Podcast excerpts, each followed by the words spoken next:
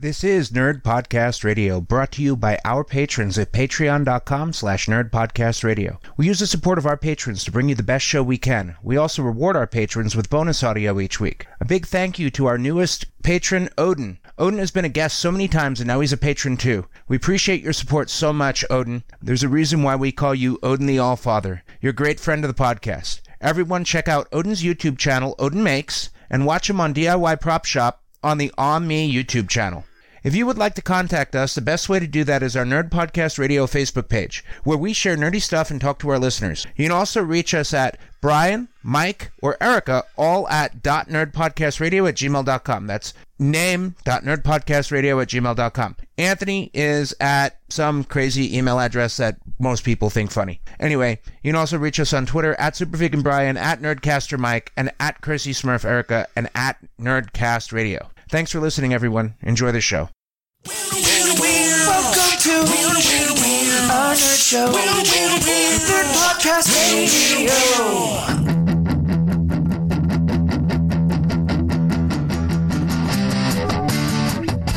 Welcome to Nerd Podcast Radio, your nerd home away from home. All right, welcome to Nerd Podcast Radio. This is Super Vegan Brian this morning, and we have a momentous morning this morning. We have a scientific breakthrough. We have the clone of Special Mikey ready, and we're about to activate this thing. You ready? You ready, Anthony? I am ready. You ready, Erica? Yes, let's All right. pull it. Activate revival sequence. Anthony, give us some revival sequence sounds.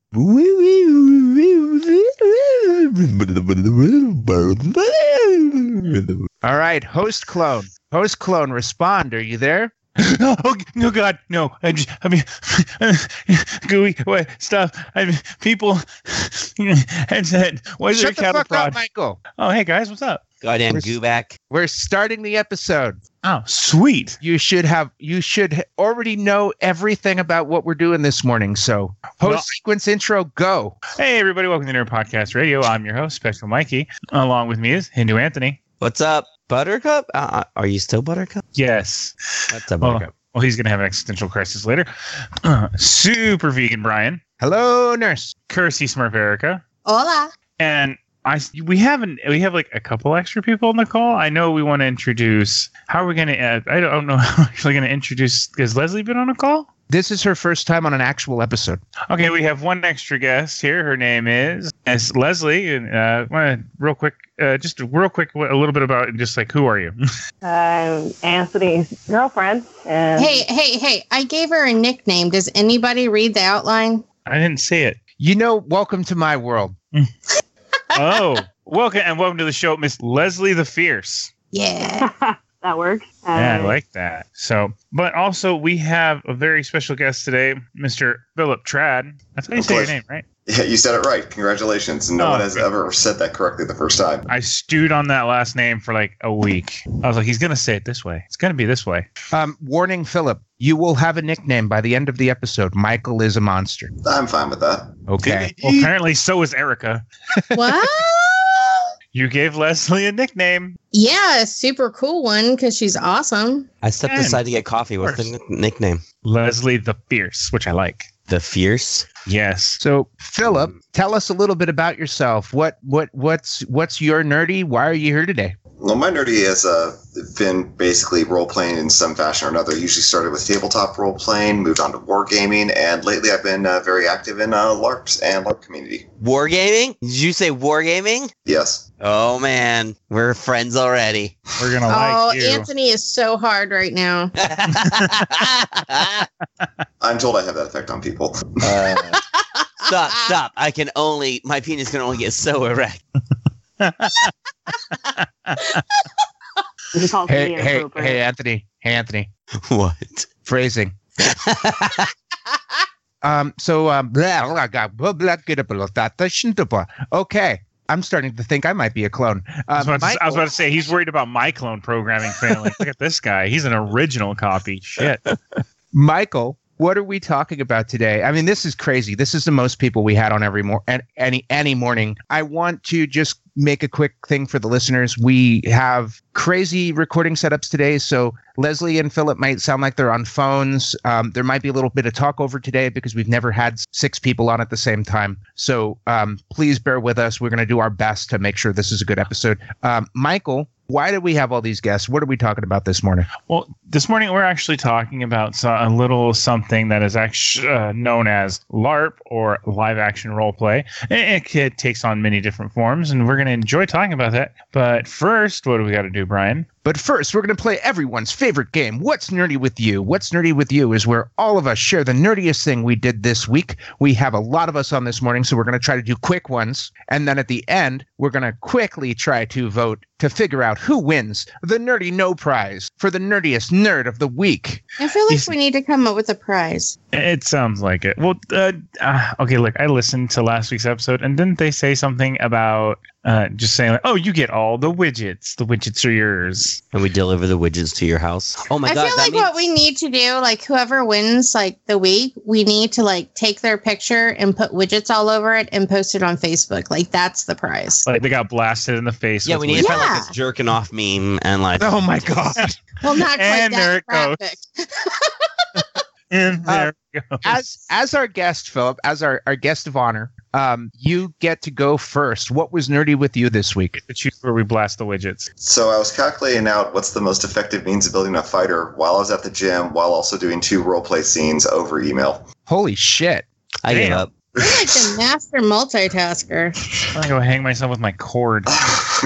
That is talent, good sir. Um, what what is the most effective means of building a fighter? Uh, you usually want to go with the two-handed uh, weapon fighter. Uh, use a pole arm, so you get both the benefits of both the Great Weapon Master and Pole Arm Master at the same time. Uh, for consistency and damage, use a glaive because it uh, uses 2d6 rather than a single dice for more consistent damage. And uh, focus on things just just increase your damage flat rather than special effects, which may or may not come up. Are we talking D and D or LARP? Oh, D&D.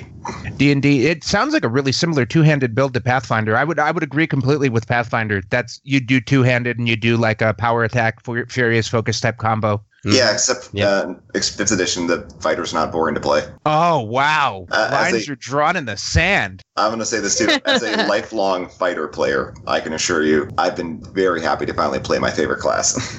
Didn't like the Pathfinder fighter. Uh, I like the Pathfinder fighter, but the problem is uh, it suffered from the same problem that every fighter had in every edition, which was after level ten, they hand the they hold the wizard's cloak and let them watch the, watch them finish the battle. I can see where you're going with that. Yeah. You just gave me an idea for my next fighter. he just literally walked around holding a wizard's cloak. Yep. Leslie, what was nerdy with you this week? Well, I obviously drive around for work and end up, you know, forcing people to listen to your podcast. And had a conversation with somebody about um, video games because I was listening to one of the episodes about video games. So I that was kind of the extent of my thing. It was a 45 minute drive because I was taking him all the way to the airport. So we just kind of went over like different games and sort of had our own like little nostalgic moment of going over like our favorite childhood games or like some of the games that we really didn't enjoy playing. You basically did a pretty podcast episode conversation. Yeah, pretty much.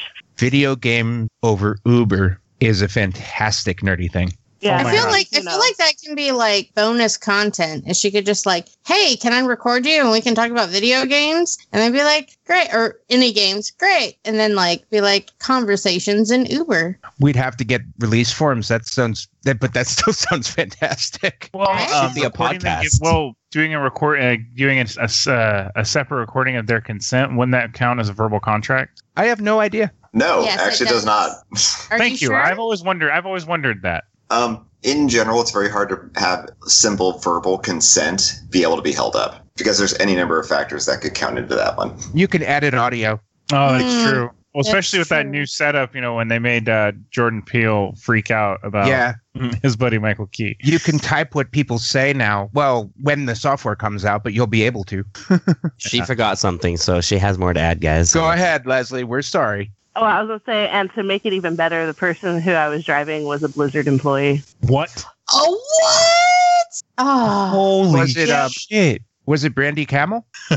no, I, I don't She know wishes. who it was. It wasn't anybody like I recognized from anything, but uh, yeah, they were Blizzard employee because I actually picked them up from like Blizzard. Uh, um, Michael, Brandy Camel's actually a friend of mine. You're shitting me. No, I know her. Wait a minute, Erica, you're a big Blizzard fan, right? Y- yes. Okay, Leslie, tell her about the. I can't remember his name. We met him at at Games Workshop. You know, what? I can't even remember his name right now. Chris Metzen. There you go. We met Chris Metzen at Games Workshop one time, and I just sort of totally, you know, geeked out and fangirled and was like, "Oh my god!" and was hiding behind Anthony because I was super embarrassed and like gushing, and he's just like, "What?" Didn't even know who he was, and he was just like talking to him, and I was like, ah, "Oh my god!" Oh, I am so jealous of you right now. I've met that man once at a BlizzCon. That man is fantastic. He goes to our Games Workshop. The Games Workshop me and Leslie actually go to. He lives near there. He goes there to play 40k. And I was like, by and not not that I'm going to totally stalk this guy or anything, but I was like, I was like, Leslie, should I go there and like ask him to play 40k? She's like, I don't know. Yes. It's always a yes until they're like, "These are my bodyguards. I hired them because I knew you were going to be here." I mean, even the shop owner was like, "Yeah, he's pretty cool." And if you ask him to play a game, like if he has time, he probably will. Like he plays games here sometimes. And I was just like, "Oh my god!" that is so cool. All right, Uh, we ready to go to Erica? I think so. I guess right. so. Curses Erica. Erica. What's so nerdy with you? my nerdy thing this week was um my my job is amazing and we raised a bunch of money um $40,000 for uh Big Brothers Big Sisters uh here in Ohio. That's Yeah. amazing. Yeah, yeah. Yeah. We raised Uh, forty she's using that tug at the heartstrings one. so uh, what we did is um, several people uh, got to rappel off the side of the KeyBank building uh, in downtown, and um, I went and I took my brand new camera and decided to just take pictures of the whole event without anybody asking me to. And um, I got some amazing pictures. Uh, I got to use my telephoto lens for the first time, which was amazing. And I had several people ask me if I was the official photographer for the event. So I was like, that's pretty cool. Oh, you're tar- you're specifically targeting my votes. M- maybe. She's aiming for Brian. Because she knows the best yeah, strategy is do. Yeah, I was super excited about it. I got to use my birthday present. I got to do something really fun for the community. And now I'm going to take those pictures and I'm going to get to post them on the Big Brothers Big Sisters website in at my LexisNexis website as well. So I'm I'm really excited about it. See, she knows the good strategy is if you could get someone to give you all your widgets, you're pretty much guaranteed to win. Well, I didn't have a strategy. That's the only nerdy thing I got to do. But Oh. She says talking about photography in front of Brian. so yeah, that's it. That's all. That was my nerdy thing this week. All right, so I'm up. Brian, what's nerdy with you? I am okay. So what was nerdy with me this week was um, I went to Daniel Cross's house. Daniel Cross is, of course, our musician who does our amazing intro and outro to our podcast. Thank you, Daniel, for that. And I ran Pathfinder for him and his 14 year old son. I introduced his 14 year old son, Ethan, to the game. That's Oh, amazing. That is so cool. But I want to tell one little story about that. Um, he was playing a half orc fighter, and he kept on when when I told him characters were talking in languages like Goblin, he kept on making up Goblin language. And if I improved back in Goblin language, he would just reply. He wouldn't ask me what I said. So it was like That's perfect. that. Yeah, he did a really good job. that's kind of amazing, actually. Yeah, it was amazing. It was it was it was really cool. He did a good job. He'd never played a role playing game before in his life, and he just fit in perfectly. He needs to find friends who can play. Um, so um, he had an axe, and da- and Daniel's character Diedrich goes, um, "Gorgon, what's your axe's name?" And he goes, "It is the axe of doom." And he goes, "Well, how do you say that in Orcish?" And he goes, "Joel." Jesus, this kid's amazing. That kid's a reincarnated gamer, is what it is. What is that, Joel? Uh, so is Ethan liked it. Oh, he loved it. I'm coming. I'm Oh. going back in a couple weeks. We're going to do it again. That's awesome. Yeah, you need to get his friends involved. I feel like this needs to move on to the next generation quickly. He's Yeah. real new to high school, so he's making friends. So he's got to find the D and D friends. I'm not. I made You're some. D&D friends. Oh, they are there. They are there. He'll find them. All he has to do is walk around with a core rule book. Oh, that's Yeah. right. Yep, yep. That would do it.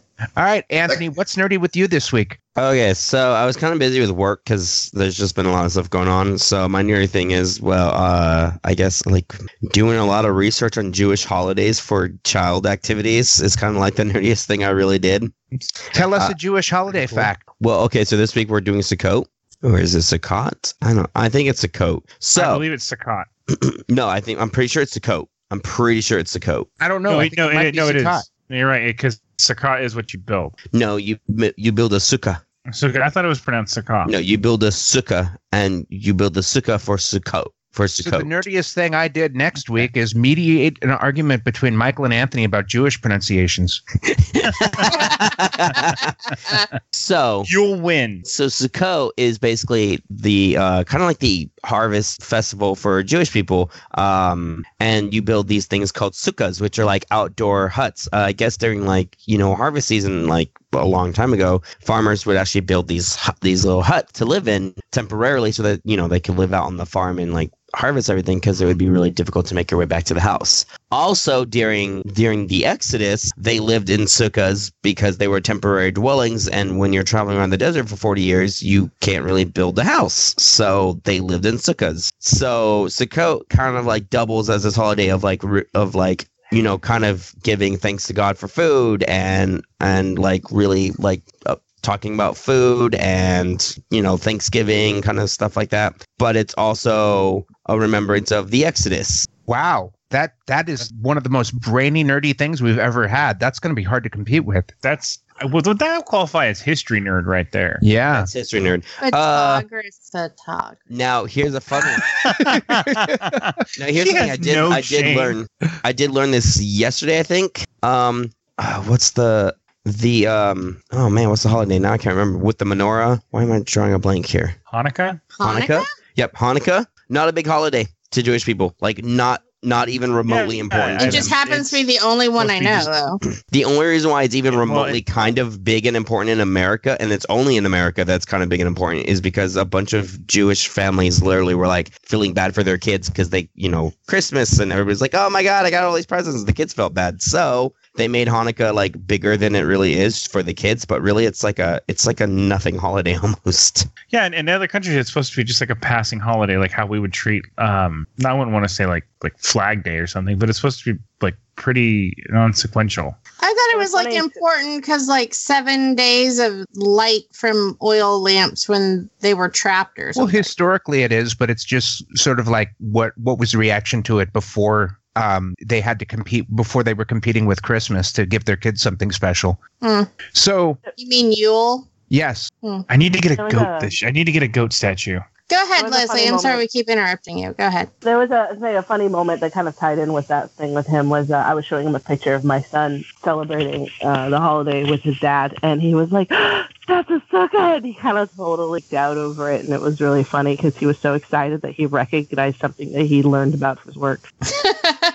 That's cute. That's awesome. I like that. Oh, so Michael, what was nerdy with you this week? You have the least time of everybody. well, I woke up in a giant vat of goo with people screaming at me and throwing a headset onto me. So I, I, I had that, that. No. Um, It, it, you would have won if you would have stuck with that joke. I would have Uh, given you all the widgets, man. Oh, the clone is powered by widgets. I need, I need widgets. Sorry, that was the pre-programmed part of my head. Uh, but no, seriously, uh, I actually uh, this week is actually for uh, my daughter's birthday, so we've actually had a really full week, and her like legit like actual day of birth birthday was uh, last Wednesday, and me and my wife decided we were going to go spend the day out with her. And my nerdy thing is that we decided we have to find a tradition for everything for her now, and so we decided that um, we want to try and have the tradition of on her birthday going and spending the afternoon in Oak Glen with her, um, which is you know the big vineyard, uh, big orchard town uh, here in Southern California, and it was not lost on her because we bought her some, as far as I'm concerned, some of the best uh, mini donuts I've ever had in my life. That's so cute. And Michael, we got you the best present for her. I, I swear, it's the best. I swear to God, if it's another drum set, Oh no, this is way better. Way better. I swear you're gonna see it and you'll be like, oh my god, Anthony, thank you so much. You're my best friend. that or I'm gonna jump on top of you and strangle the life out of your body. It was Leslie's idea. It's a set of cymbals. Philip said, "It's a set of cymbals." Wow, Philip. He did follow the rule. That is not drums. You know what? It's not drums. I'll laugh and be like, "Thank you so much," and then look right at my wife as she like loads a fire. anyway, no, she wouldn't do that. But no, um, I'm trusting you, Anthony. Well, and if, if it was Leslie's idea, it's got to be a good idea. You know, the rule with people buying toys for your kids that you don't want them to have is that you give it to them while they're there. And then once the child goes to sleep, it You burn it. disappears forever. That's how that works. The only gift I've ever wanted to do that to was when I, she actually got a drum set, and she didn't just play it, she destroyed it. She played it so hard it broke, and we were like secretly we're like, "Thank you, God." Exactly. Then you're like, oh, so sad. Sorry about that. Look at this other shiny right thing. Yeah. So I'm excited to see what you guys got her now. See, I just don't So- give anybody a gift that I wouldn't want to have them give right back for my kid because that's just no. Yeah, totally understandable. Well, you know, that's everybody, and I think it's time that we all try and vote and see who gets all the widgets, who gets widget blasted. So we have everyone's going to have seven widgets, and you just give them to who you think deserves them. You can give them to yourself if you like. Um, if you think you had a nerdier thing than other people. Um, Philip, do you understand how it works? I believe so. So, Philip, where do you want to distribute your seven widgets? So I'm going to have to give three widgets to the history nerd and uh, then four widgets to the uh, drive for the Blizzard employee. Woohoo! Boom, Blizzard for the win. That that really draws the battle lines down. Leslie, seven widgets. Um, well, just because I, you know, hear about it all the time and actually get to see him kind of nerd out over it, I have to give Anthony two. Um, and I'm going to just because I, I, I, I got to kind of watch all of the excitement over your daughter, Michael, and uh, she's adorable. So I'm going to give him two. um, In this race. no, um, I'm, I'm not going to give myself any. I'm going to give um, Erica two, and um, I will give the last one to Phil. and because, you know, everything you do, Philip, is just always kind of cracking me up. It just is like, you just kind of ooze everything nerdy, and I know that everybody will end up just gushing over it. Well, I think I'm going to have to give four to Leslie for uh, not so much that it was a Blizzard employee. That is very cool. But for trapping people in your car and promoting the podcast, because I think that's pretty awesome. And then I am going to give. hmm, I'm going to give my other three to Phil, Philip, because multitasking is something near and dear to my heart. And I love that you're able to do such an amazing job at it and make it nerdy. So that's all seven of my widgets. Even you, even though, you know, see, I didn't give them to myself. There we go. All right. I am going to give five widgets to Erica, Yay! and that leaves me with two. I'm going to give two so the clone doesn't shut down. So, Michael, you get two widgets. Still in the race. I got to give myself everything and I'll still lose. You know what, Michael? You're only getting one, and Philip's going to get one because I have to give him some credit. I wish I had more because I want to give everybody widgets because everybody had great things this week. Yeah, I feel And- like this was a really tough week. Everybody did some really awesome stuff. Anthony, what about you? I'm gonna be the upset. Michael, give yourself all of yours. I give all mine to Michael. Woo! I got all the widgets from Anthony. So wait, no, it's my turn now because you gave me all your widgets. I wanted to be the upset. Don't screw me, Michael. Give you all yours so you can win. but I'm not going to give myself all of mine. I have to give Philip two at the very least because I'm sorry. When I'm at the gym, I can't think about how I'm going to build a fight or anything. All I can think of is don't die, don't die, don't die. so to be fair, I- that, I'm thought, with that thought on also happens. I just had this thought where he's like, should I give him the great axe or should I give him the oh shit treadmill treadmill? Like, oh god, I'm still walking. Heart is Huh. still beating. Back is not thrown out. Well, you don't have to pick up pillows at the gym. Fuck you, Brian. Fuck you. Um, for those confused, Michael threw his back out picking up a pillow. I wish it was a joke. I don't know how many left you have, Michael. I have two. I have five. I have five left. I am. I'm actually gonna be following the trend. I'm not giving myself any of my widgets, Anthony. I'm sorry, but I'm gonna give you three widgets, Anthony, and I'm gonna give one to Erica and one to Brian. Thank you, Michael. You were the only one to give me a widget. Are you shitting me? I thought Anthony gave you no. no, no, you were the only one to give him a widget Yes. because I thought about it and I was like, oh, Fuck that guy. She's like, I should give him a widget. No way, fuck So- him. that is seven to Philip eight to Leslie, eight to Erica, one to Brian, eight to Anthony, and Michael, the clone, wins with 10 widgets. He lived another I did it anyways. Yay! I kind of had a feeling that's why I didn't do it. All right, that was the the half hour version of What's Nerdy with You. I blame Michael show. Myler, the Bye. game designer who invented our widget system. You know what? I, I need to actually be on when he's on, so I can be like, "You son of a bitch! That's the best, worst idea I've ever had. We've ever gotten for the show. yes, today we're actually going to be we're going to be talking about LARP, live action role play, and according to the Wikipedia page, LARP is a live action role play game from many genres and is a form of role playing game where the participants physically act out their characters' actions and the players pursue goals within a fin- fictional setting of their design or of a predestined layout. Mic drop. that was pretty fucking nerdy, dude. Didn't know this. Oh. I thought LARP started like in the late in the mid to early '90s. No, some of the first LARPs were run as late as or as early as the late 1970s. Oh wow. I Well, had no idea. Hmm. It makes sense that people would start doing live action the second role playing is invented. Yeah, Well, that, it's true. that doesn't surprise me that much at all. Yeah, well, I, I am a little surprised. I thought because, but then again, I never was really. I didn't get to be around a lot of role playing games until I was older. So, so that was interesting. Brian, you were saying something before I so rudely cut you off. Oh, no worries. I was just going to type the the next question in the thing, but I'll ask it if you like because it's Go your ahead. question. Um, Philip, um, how does you know like how do you define LARP? Does it sync up with the Wikipedia definition, or do you have your own definition? No, that's pretty accurate, actually. Like, if you want to go with like the bare bones, like you know, literal definition, that is pretty much on point. Is um, effectively you will have a, you, know you will live action, uh, you will role play your characters. There's a lot more focus on the interactions rather than necessarily the mechanics. Those those are certainly important to many people. That is a pretty accurate definition for what LARP is. You gather your friends together, or in some cases, larger groups and you will either have like smaller, more intimate settings with like, you know, maybe five to 10 people, or I've seen LARPs go up to over 400 people for one. That was fun.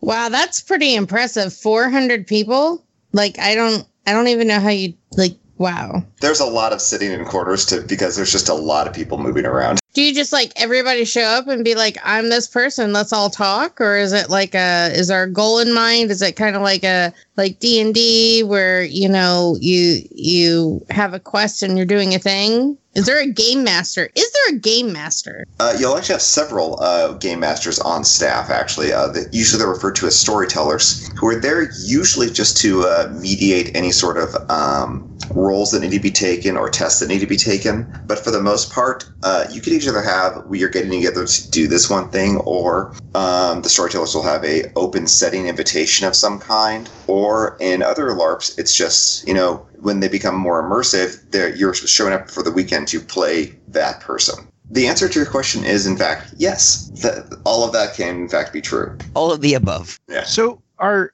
are so you you mostly do parlor LARP and you do like vampire stuff, right? Um, Parlor LARPs, yes. Uh, that mostly that's uh, the most well known for that is going to be Vampire LARPs. Um, there's also uh, Werewolf, uh, Mage as well. Uh, Changeling is coming into the f- uh, front from White Wolf. I, I'm Uh, sorry to interrupt. I need an example. I need an example of how this work. Like, like, give me a scenario of like, okay, so we're all in this parlor LARP, and you said there's several game masters or, or storytellers. How does it function? Like, because in D and D, you kind of, you know, roll initiative, et cetera, et cetera. Like, how do you get anywhere? Are you just being a character, or is there like an actual game going on? Uh, you are being a character while at the same time there's actually a game going on as well. Sometimes they'll be involve people having to leave and kind of break off to do something more directly with the plot that's happening. Other times people are there in the same fashion that you would be at an invitation to a party in real life, and you're there to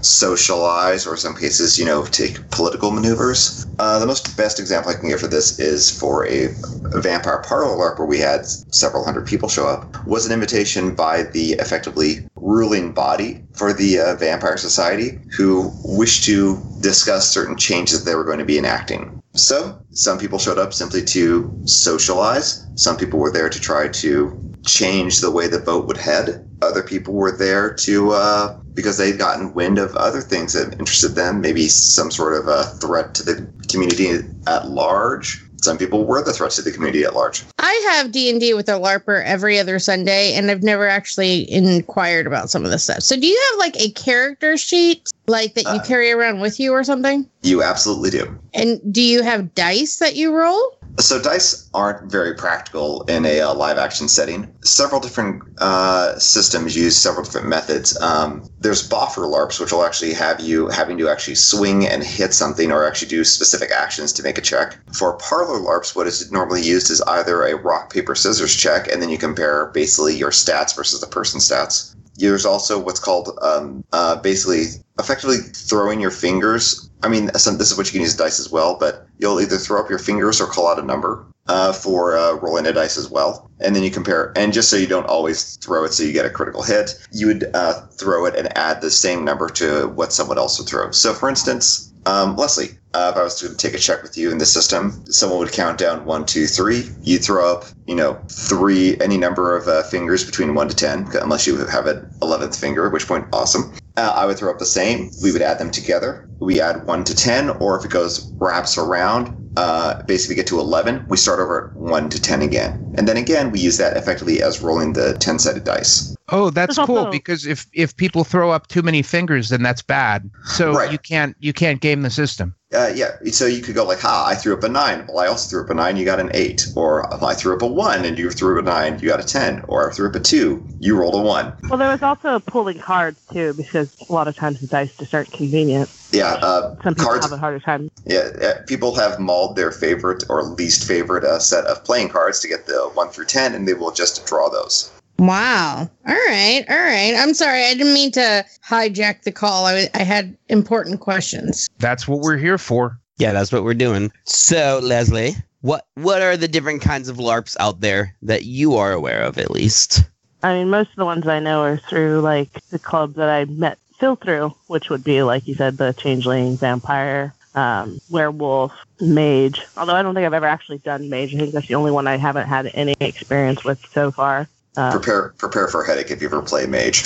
yeah, that's kind of what I've been warned that it's kind of like the worst one to start with because it has the most headaches as far as like rules and the things to follow. Like I started with werewolf and that was way way easier to follow, and then got to Requiem and then backtracked to like masquerade. Oh well, masquerade. Yeah, there's another one. See, And that was my kind m- my friend that plays, his name is Travis, and I, I mean, I guess I'm gonna. We have game tomorrow, so he's gonna have a lot of questions to answer he doesn't know about. But he plays, and I think it's just like a standard D and D. Like he says, he's like a ranger, and they go to a park and they do a thing. Like, is that like a different offset? Like, because you guys are talking about parlor larping, which I assume is just meeting some like in a house or something, right? Am I That's wrong? vampire, right? Uh, the parlor LARPs can be done. Uh, what a parlor LARP. So to get away from specifically what the name is, a parlor LARP is basically where you would meet up for like a specific game or a specific instance. Is usually in a house. We've met outside. We we kind of meet where it's convenient because you know space is at a premium. School campuses. Uh, yeah, school Goth campuses. Yeah, uh, goth clubs have happened as well. Hotel uh, conferences. Um, any number of places that we've been able to play at. Um, to kind of break down, so parlor LARPs kind of fit that genre where you meet, you do a thing, then you play for roughly three to four hours, sometimes longer, but nothing really more than that. Then there are immersion LARPs or uh, Nordic LARPs. Uh, I don't believe those are the same things, but I'm not too familiar with Nordic LARPs myself, where you will go to an area for a weekend, or if not longer. For that entire weekend, it is complete immersion. You are playing that character for that time period.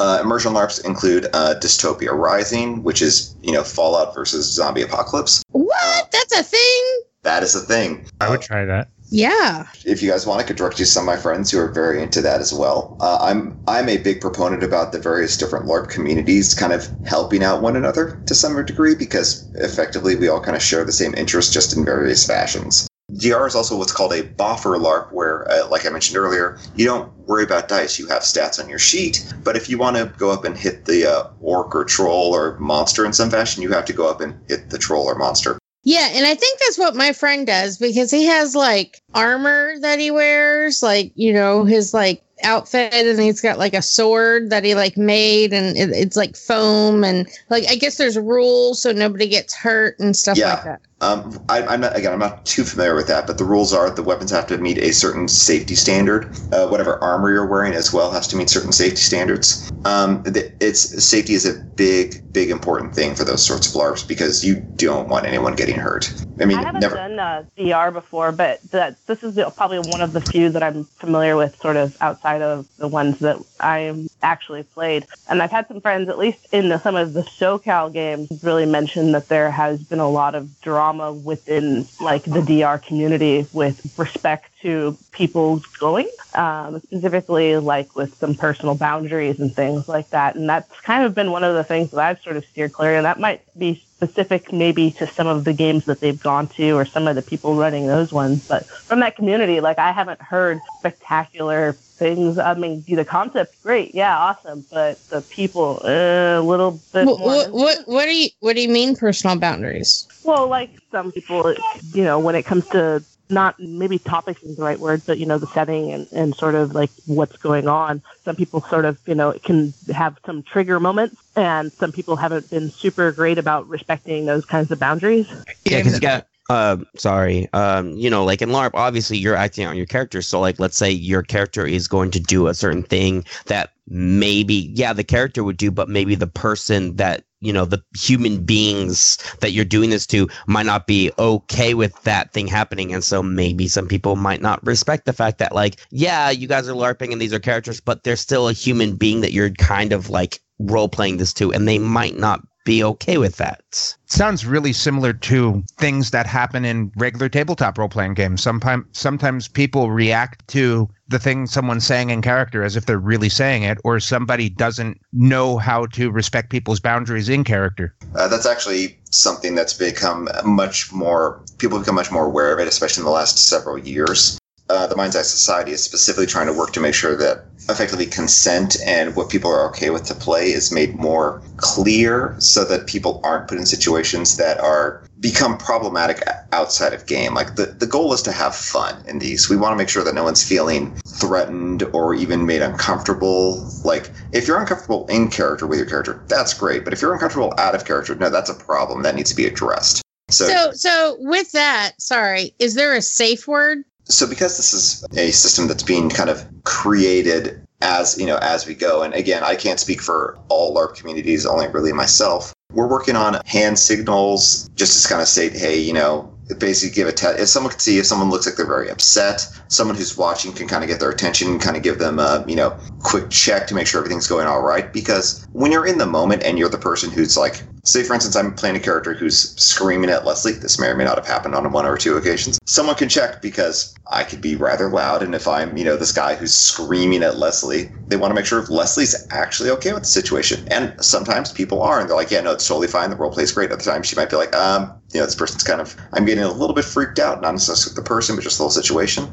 and in that situation, everything kind of pauses. We let the person calm down. And if it's something that, you know, we come across and someone's like, I am just not comfortable with, you know, what is happening, it's, you know, you are in the clear. No one will push you further. You are basically allowed to kind of step away in that fashion. So Yeah. it's if they feel threatened or, you know, I guess uncomfortable, but more like like there's some sort of like threat to their person. Well, like not just not could just- necessarily physically, but also like emotionally or verbally. Well, Yes, it doesn't I- even need to be that dramatic, right? It could just be someone who's just completely stage frozen, right? Yeah, if someone's like just got like because anxiety is a thing. So if someone just suddenly is like frozen up, and it's clear that this is not like an in character reaction. We'll take what we can to like help that person out. And you know, this is also why we have you know while we have our storytellers to handle like in character stuff. That's why we have our coordinators to handle out of character stuff in that regard. And we always want to make sure that you know the players are the most important part of this, not the characters. We want to make sure our players are taken care of. So I have a, something else to add in um, because this is kind of attached to that, you know, the difference between character and player thing. And um, this was something I had an issue with. So a mutual friend of our, me and Leslie's, uh, Eric, he helped us get our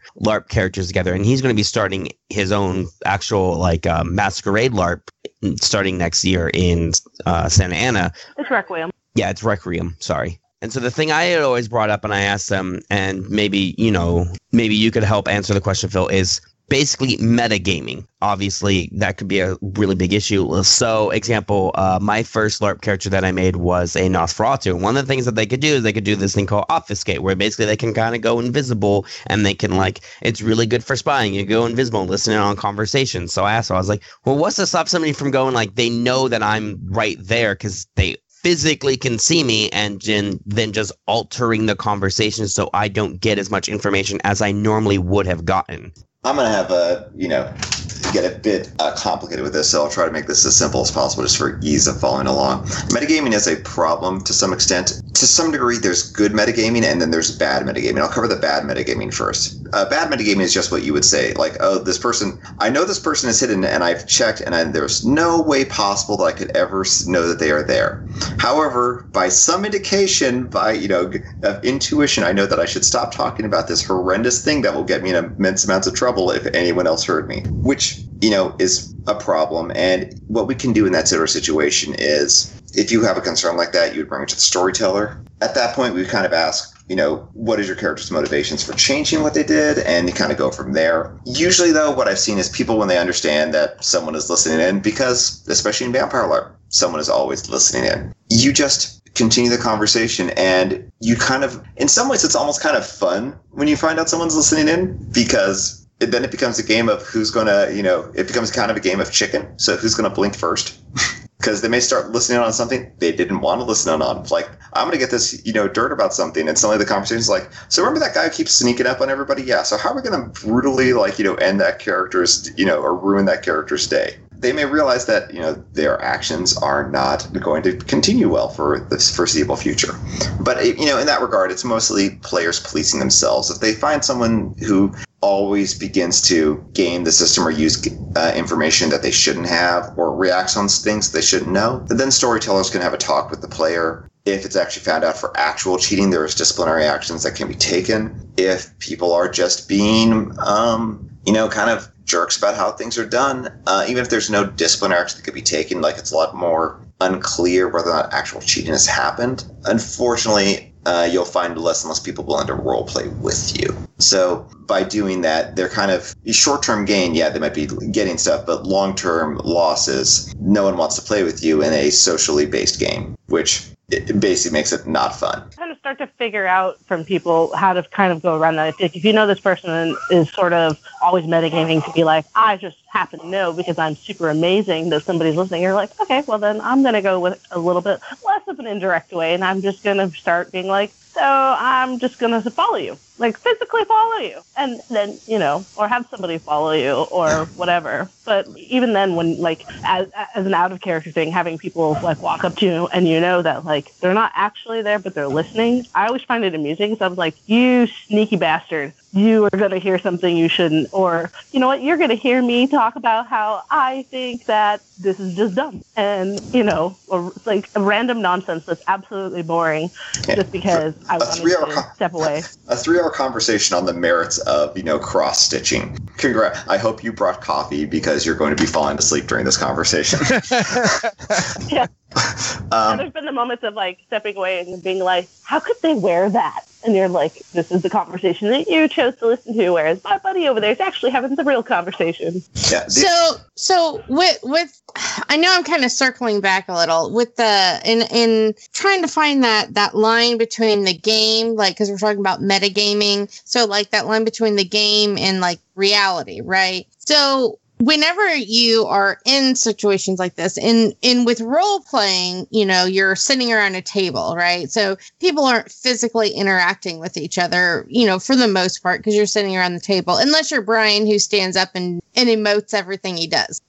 Yep, that's the that's our Brian. but so what are the the boundaries there like what are the boundaries so like if you have a character who's you know and let's just you know we're adults here trying to seduce another character to get information what is what is the game boundaries for those situations i assume there has to be some Oh, absolutely. Um, to start with, no physical contact is allowed. Like, I can again, Leslie, since you're the person who i've roleplayed with before, I can ask Leslie like, are effectively, are you okay with any sort of physical contact? And these are rules we can work out either before the scenes, before we start really getting into the scene, or even mid scene, like going, oh, do you mind if I put my hand on your shoulder or something else? But absolutely no kind of like, you know, advances that could be considered. If it wouldn't be considered to be appropriate in real life, crank it up 10 more degrees and be as prudish as you actually have to be. And basically, no touchings involved. Um, you, if the person suddenly feels like they're being, if you're coming across like an absolute creeper, again,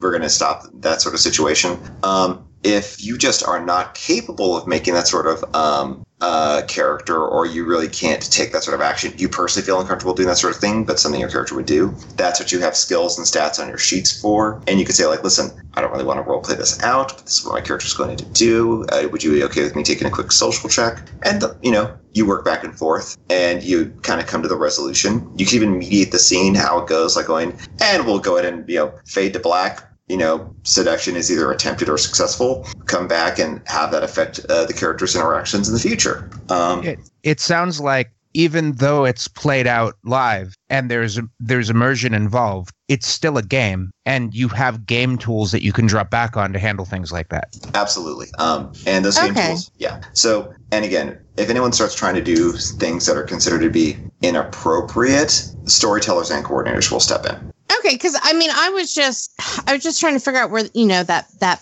boundary is because it, it's good to know that there's like you know no touching is like that thing unless it's like you know I put my hand on your shoulder and I've asked you first and stuff like that. Because I mean I I don't know I'm sure Leslie could probably relate. As as a girl and as a girl gamer you're like uh do, do not touch me. Like th- this, this is not okay. So like situations like larping's always been interesting to me but i've always been like mm, no because that puts myself in a situation where like if somebody touches me i might punch them in the face. So No, going in going into it, there's like always been like even from my first game was like uh, exactly how like how close are we going to be with this, you know? And people are, have been, at least in my experience, super respectful to those things. And like Phil said, like they'll usually be like, okay, you know, so this is what we're going to do now. If you're not okay with that, or you know, if you'd rather we just you know blow it out, or however you want to you know figure it out. But there's never been a situation where I'm like, um, this guy's a creep and like needs to get away from me.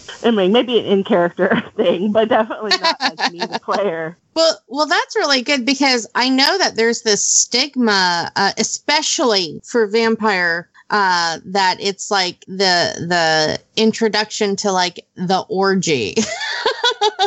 and that's not just something like you know that's not my vision of it. I knew there was more to it than that. But just like outside opinions. Like why would you larp if you weren't you know trying to you know truly interact with people? So i, I Well- think that's pretty cool One of the things Philip and I were talking about off call is every community has its dark sectors. Uh, Philip, you want to elaborate on that? That there are weird people. There are people who do more visceral games and more adult games. Um, so the themes, especially for parlor LARPs, are very dark, very adult in nature. This is also why every LARP community has a minimum age requirement. For the Mind's Eye Society, it's 18 years of age. You're under 18, you have to wait until until you're 18 until you can play. Just period. Dot. No question. You know, no exceptions made. Uh, I'm not certain what it is for other LARP communities like uh, Dystopia Rising or some of the Nordic or more immersion LARPs, but usually, it, basically, if you're once you're considered to be effectively a legal adult, then we'll let you play. Because again, never uh, the themes, the interactions, we want to make sure that we're, you know, that everyone is in a safe environment. Excuse me. Um, as regards to every dark sector, unfortunately, because we have, um, we, we want to keep our bar for entry, you know, very easy. We want people to come in, try out the experience, make sure that they can, you know, test what it is without me, you know, making you fill out a 25 to 50 questionnaire, you know, on, you know, everything about you or have to run a background check because no one's going to come at that point. So unfortunately, and sometimes it's not even learned until after this happened that people don't know how to draw those lines. They don't know how to draw those boundaries. It's, and it is an unfortunate part of uh, any interaction. Like uh, the equivalent for tabletopping would be the person who can't stand to lose, so throws all the miniatures, yours included, off the table, or the you know people who flip tables for card games. And these are people who, for whatever reason, are not appropriate to continue with the group as a whole. If that happens, we do have steps that we take. Um, and meet, uh, we coordinators will step in. They'll you know speak with all parties involved. If an act, God forbid, actual something does happen, um, and they're considered to be a, a risk to the community, they're basically not going to be allowed to come back.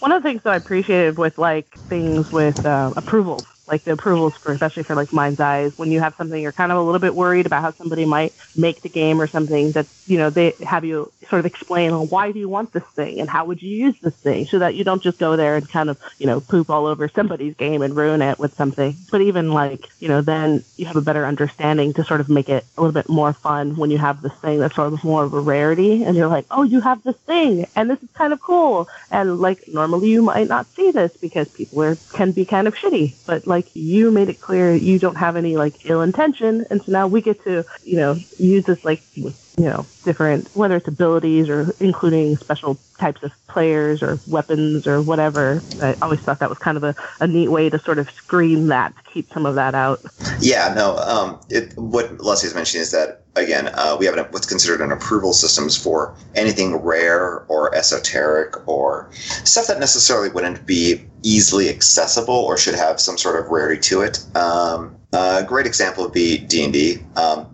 not every paladin gets to have a holy avenger. So in our situation, if you want to go for a holy avenger, you would have to make at least an approval, you know, talk with the storyteller staff with however high we consider that to be appropriate and say why it's not just why your character wants this item because you're a paladin, you want a holy avenger. Uh, but also what is your character going to do with this item? What you know do you understand the you know very important nature behind this thing? And in a lot of situations it's more of a vetting to make sure the players understand what they're asking for and what will be the responsibilities for that item in question. So it's it's our it's our ic you know our in character um, stopgap to make sure people kind of don't go too crazy. And also, if they're simply, um, if for instance, Brian was a storyteller and he's handed out the last six paladins a Holy Avenger, and paladin number seven runs around, Brian could say, you know, I have way too many Holy Avengers in this area, so we're going to need to pull the, I need to hold off. And sometimes the answer is no, I'm not going to allow any Holy Avengers at all. Or sometimes, you know, yes, but not right now. Or, you know, check, please check back later. So, and again, it comes down to uh, the storytellers determining what's best for the game as a whole. And uh, this kind of goes into what I was mentioning earlier about a sort of positive metagaming, where this usually comes from storytellers, but it can come from players as well, where, um, so for instance, uh, my character is known to never take, you know, never talk to X type of vampire. Like he will refuse to talk with them. He hates them all. But then we have a new player who wants to play that type of vampire. It'd be absolutely awful of me for my character to simply make this person's life hell right out the gate. So in that sort of situation, I take what's considered to be a kind of a positive metagaming where I try to have a conversation with that player at first, maybe work out background ties for why our characters have some sort of interaction. And in some case, I make sure that the, even though my character would hate their character, I'll take the different steps to make sure that they have a good experience. Doesn't mean I'm going to be nice to them in character, but I make sure that they still can engage with others and engage in the game as, as a whole. So speaking of um, characters, especially like new people and and you know everyone coming in and bringing you know their their bringing their themselves in and creating a character. Um, what about the costumes? I mean, that's always a really cool part of like making a character. Like when I made my Nosferatu, I spent like weeks like shopping around at clothing stores trying to find like the perfect jacket and the perfect boots and everything. So like, yeah, what about costumes and dressing up and the actual like creation of a physical character? You actually, this is one of my favorite parts about LARP, and actually what's kind of got me really involved with it. Um, some of you may be familiar with the meme that's gone around uh, Facebook a few times, which is LARP requires costuming. Thank you, Tyson. um, the question becomes. The question becomes at that point, what is costuming? And for some cases, you have that. You spend weeks fleshing out, uh, looking for individual pieces. You know, I had two characters last uh, uh, the last games that I played in. One character, uh, I walked in the game with almost a thousand dollars worth of stuff on me that I'd uh, collected and purchased over the years as the game had gone on. Um, which is also make sure I buy stuff that I can reuse for characters in the future because other than otherwise I'm insane. But uh, the costuming is helps one it helps separate a person from the character themselves and i'm of the opinion that costuming is not necessarily what you're wearing it's how your character acts it's how your character looks it's how they hold themselves so uh, if you're playing more of a knightly character, someone with a high honor who's very refined, you won't stand just casually. You'll stand much more rigid. Your back will be straight. You'll always have your heels together. Your hands may be behind your back or in front of you. You won't just Your hair's in a ponytail. Yeah, your, your hair's in a ponytail. Hairstyle is actually a great way, or uh, wigs is another thing where, Leslie could tell you, I wore a giant black long-haired wig that went down to the middle of my back for uh, one of, for my uh, Invictus character last Chronicle. Another character I had, I wore this looked like a hamster dead on top of my head from this shaggy brown wig I was wearing. Uh, but it comes down to really, even if you're just wearing a t-shirt and jeans, you can make a character out of that. Now, that is some people will say that you'd require a great deal more investment for doing certain character types. I know some people who, if they're playing uh, certain sorts of, characters, will actually do full latex prosthetic makeup uh, and come into a game completely transformed. But while that certainly can happen, I like to make sure people are aware that's not required. Uh, some places like uh, Dystopia Rising or other like more immersive LARPs do require uh, effectively you to be costumed to specific examples for what you're playing. But each LARP community also has uh, the community itself will help you if you have if you're kind of wondering how to go about making a costume for a certain character. There are people there, and people at the game will be glad to give you tips. Maybe where you could go to shop for clothes that you wouldn't have thought of beforehand, or sometimes um, a lot of our conventions will have a large costume exchange where people can go dump their unused costume pieces just for people to kind of sort through and see what they could use. It's kind of almost like a potluck for costuming. From some of these is like when you go into them like vampire and and even werewolf and things, is you're interacting with people who are generally part of like your own group or your own faction or whatever the case might be. And so they might have some sort of advice for more of a simpler thing or even like if there's a theme like with with, you know, the type of character you're playing, like these characters generally wear blah. Somebody might have like, oh, like you said, like I had this from last game, you use it, or you know, whatever, or like the very first game I met Phil, you know, was it Lisa brought a bunch of, of masks for us to use, you know, because she wanted like a theme.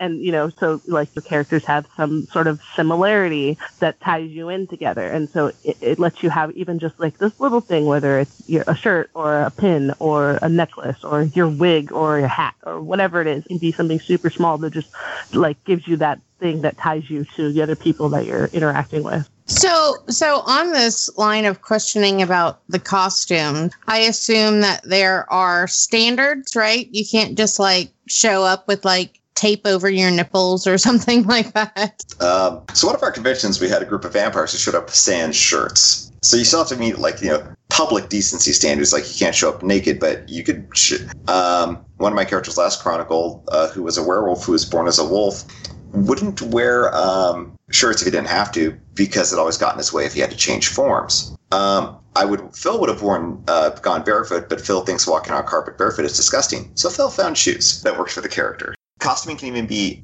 what accent use uh, for a character as well. So, not So- not just physical attributes, but but you know, Yeah, What- like my two most uh, to, to give two examples, my two most extreme uh, con- costumes last Chronicle, and I'll give you like then my simplest one. Uh, so my character Richter, my uh, Invictus Knight, was probably my most ex- uh, extensive costume because that was wig, mannerisms, voice, accent, um, what he wore, what he wouldn't wear. Um, it, what I like to do is I, I costume based on a silhouette. So, like for instance, for video games, um, you recognize certain silhouettes of certain classes if you're playing on like an MMO. Their armor may change, but you recognize them as like their base kind of what they look like in general, like the general shape. And that's what I would try to go for. Even if I would change what he was wearing for like specifically a shirt or something else, he had certain key aspects of his costumes that were always present. He always wore a beret because that went back to his time serving in the Swiss Guard back in the uh, you know 1700s. He um, wore what was effectively a uh, waist uh, a waist cloak around his uh,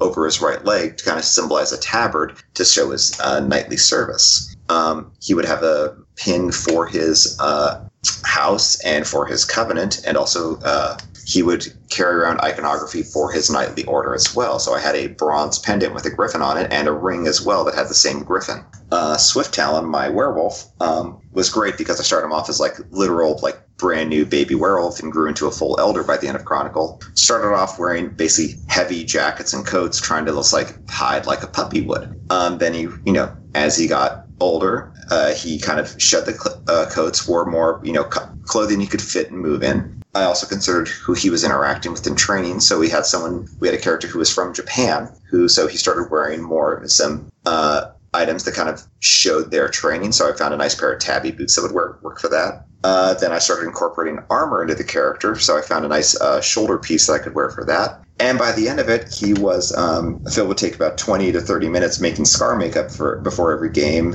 Uh, wasn't wearing a shirt, had a giant fur pauldron over one shoulder, a massive leather belt wrapped around my waist with cargo pants and a ta- uh, leather tabi boots with blackened gauntlets that he would go show up with. Holy crap.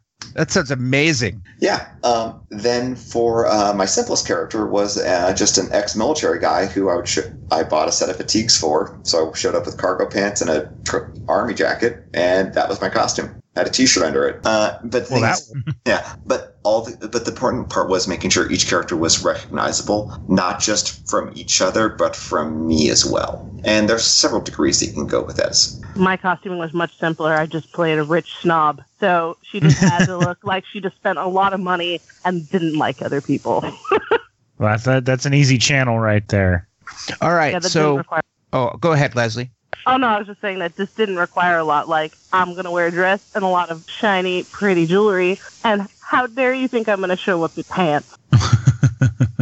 All right, we're going to skip our normal end segment of um, describing a movie badly to talk a little bit more about LARP. Anthony, you had a question? Yeah, so like I was saying, we do gotta like make it quick, but there was one last thing that we wanted to ask super quick. Philip and Leslie, what are your like your best LARP stories? Uh let's start with Leslie. Best LARP story. Well, we had this situation where a group of like friends, like it was an in character thing. Um, we were trying to like go and investigate this situation, and the guy was like, "Well, I'll help you, but I need dirt first. And we were like, "Dirt? Like you want like dirt? Like real dirt? Like dirt? Dirt? Yeah, dirt." So it turned into this like 30 minute conversation of us literally negotiating for dirt. Like he didn't realize, or maybe he did realize, we were like, "Yeah, we're gonna bring you literally a truckload of dirt." And we're just gonna like dump it outside of your place and you're gonna have dirt and then you're gonna help us for dirt because you said you want dirt and we have lots of dirt because we have a cemetery and it was just like this conversation every other word was dirt dirt dirt dirt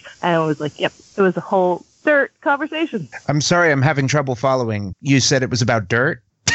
so much dirt all the dirt brian all the We have all the dirts. Oh my gosh, that's funny. That's like the like I'll buy that thing for five doll hairs kind of thing. Can you get that for five doll hairs? So, How about you, Philip?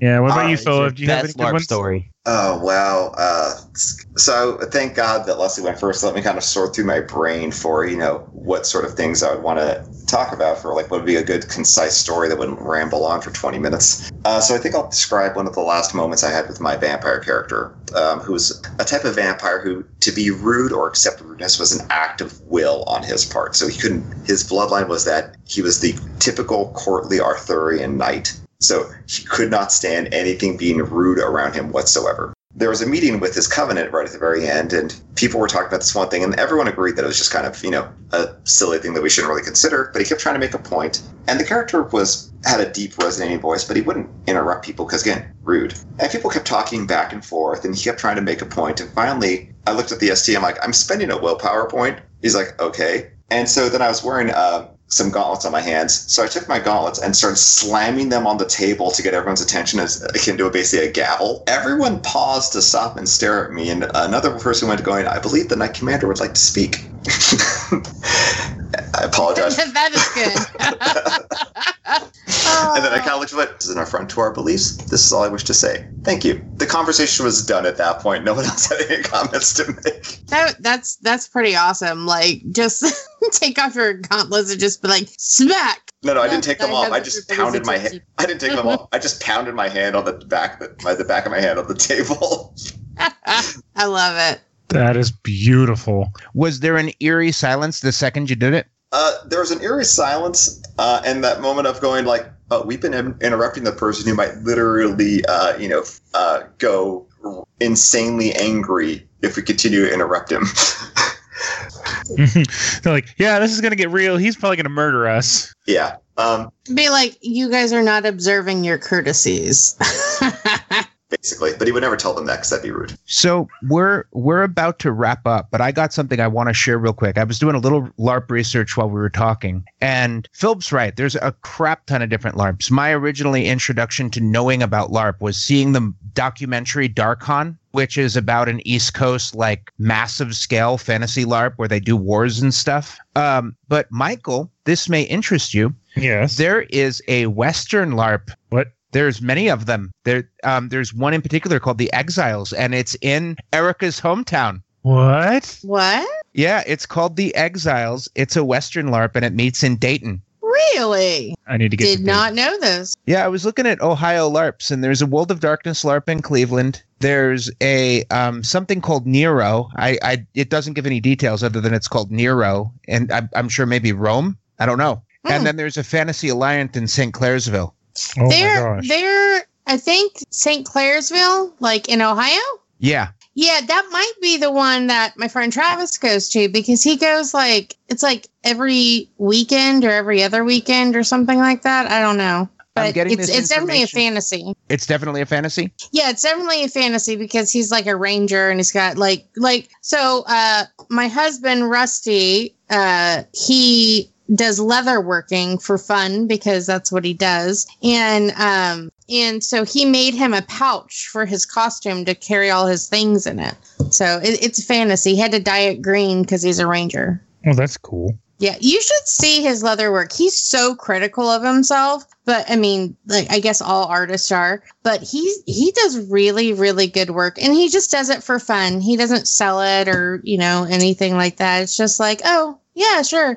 I think he's making him um uh cuz my brain stopped working. Shin guards, greaves, are they greaves? Is that what they're called? Greaves, yes, you're right. Yeah. Yes, greaves. So he's making him some uh greaves right now, like leather working them to go over his um boots. That sounds awesome. So it's just like role playing games. If there's a genre you want to play live, it exists in LARP. Am I incorrect, Philip? You are correct, actually. If you, it, you, could, I, I am hard pressed to think of a single uh, situation where there is not going to be a, a genre to suit your needs. Uh, even the Mind's Eye Society is coming up with their own uh, this basically science fiction venue, Slith Chronicle. And I know Dystopia Rising. I, these are the only two LARPs I'm really familiar with on some sort of level because my friends play it. I know are coming up with a cyberpunk setting as well. But I already know that there are uh, Star Trek based LARPs. There are. I think I just made Oh, Anthony's man. day. Well, You no, you got me with Dystopia Rising. I love zombie apocalypse kind of stuff. So that, That- that Oh, me got going.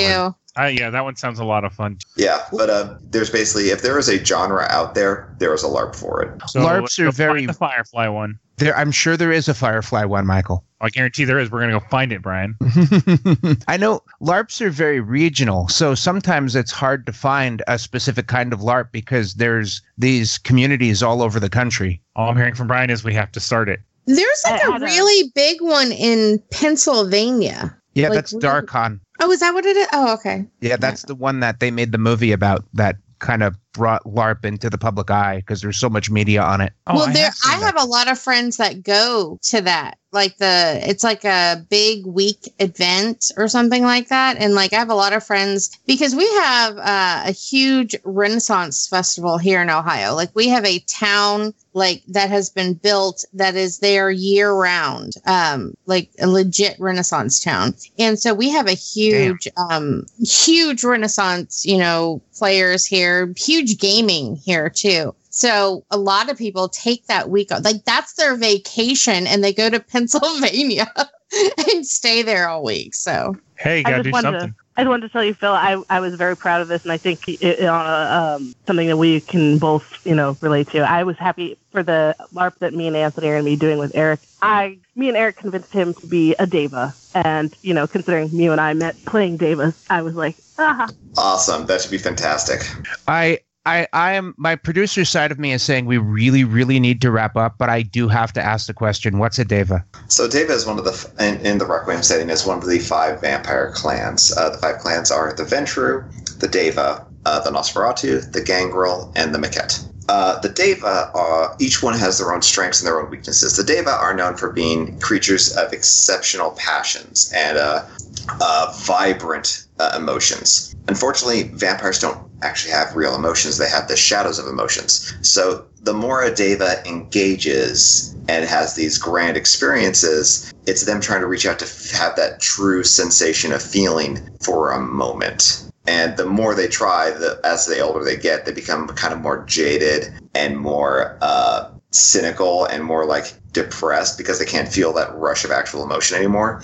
But they're also very much tied to their vices, so they have to indulge certain things, certain characteristics about themselves, just because that's what their uh, the beast, which is like the heart of every vampire, desires. Well, all that being said, I, we're going to have to bring you back to talk about vampires specifically because I know there's going to be a lot of questions. Because I, I, I'm already just my head is filled with tons of questions about vampire because m- all my vampire knowledge is from the 90s, and the game I think is very different from back then. But let's not let's not deep dig into it. I'm just gonna um, wrap All my knowledge is from the video game. Yeah, then the video game knowledge is very different from what you're talking about. I think the game has evolved a lot over the years. So we will do a vampire episode. We will have Phil back. Is that cool with you, Phil? That is absolutely cool with me. I'd love to come back. Oh, that'd be fantastic. Michael, clone special Mikey, wrap up mode activate. Wrap up mode activate. Must have ran out of widget. Uh, I- maybe ra- I think you ran out of coffee. he ran out of of, widget. He, of he's widgets. been malfunctioning all episode. We're we're gonna need to shoot him and get a new one. We're gonna shoot him. Yeah, that's how you put clones down. Don't you watch the movies? Oh my God. I, I didn't even think about this before we got into this cloning issue. All right. So Michael is out of commission. So um, we had a fantastic talk about LARPing today. We learned so much. We jumped a little bit in more than we expected with Son of a bitch, all it of was us. all muted, and I was like, I was like, yeah, shoot me, shoot me, call Harrison Ford, shoot me. I was like, I'm down for this, do it.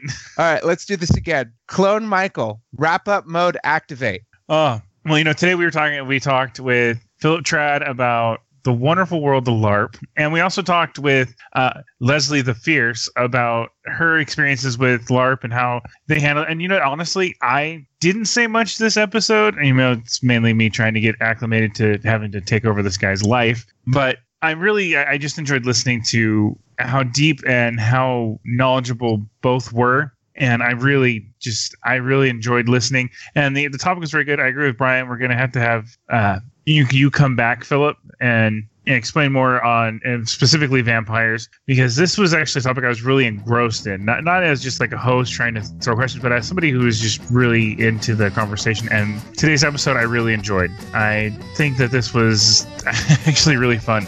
This has been Nerd Podcast Radio, and as always, stay nerdy, stay informed, and stay awesome. Awesome. Leslie, uh, say goodbye, Leslie. Brian, cut her off. But Thanks for listening to our nerd show. Radio.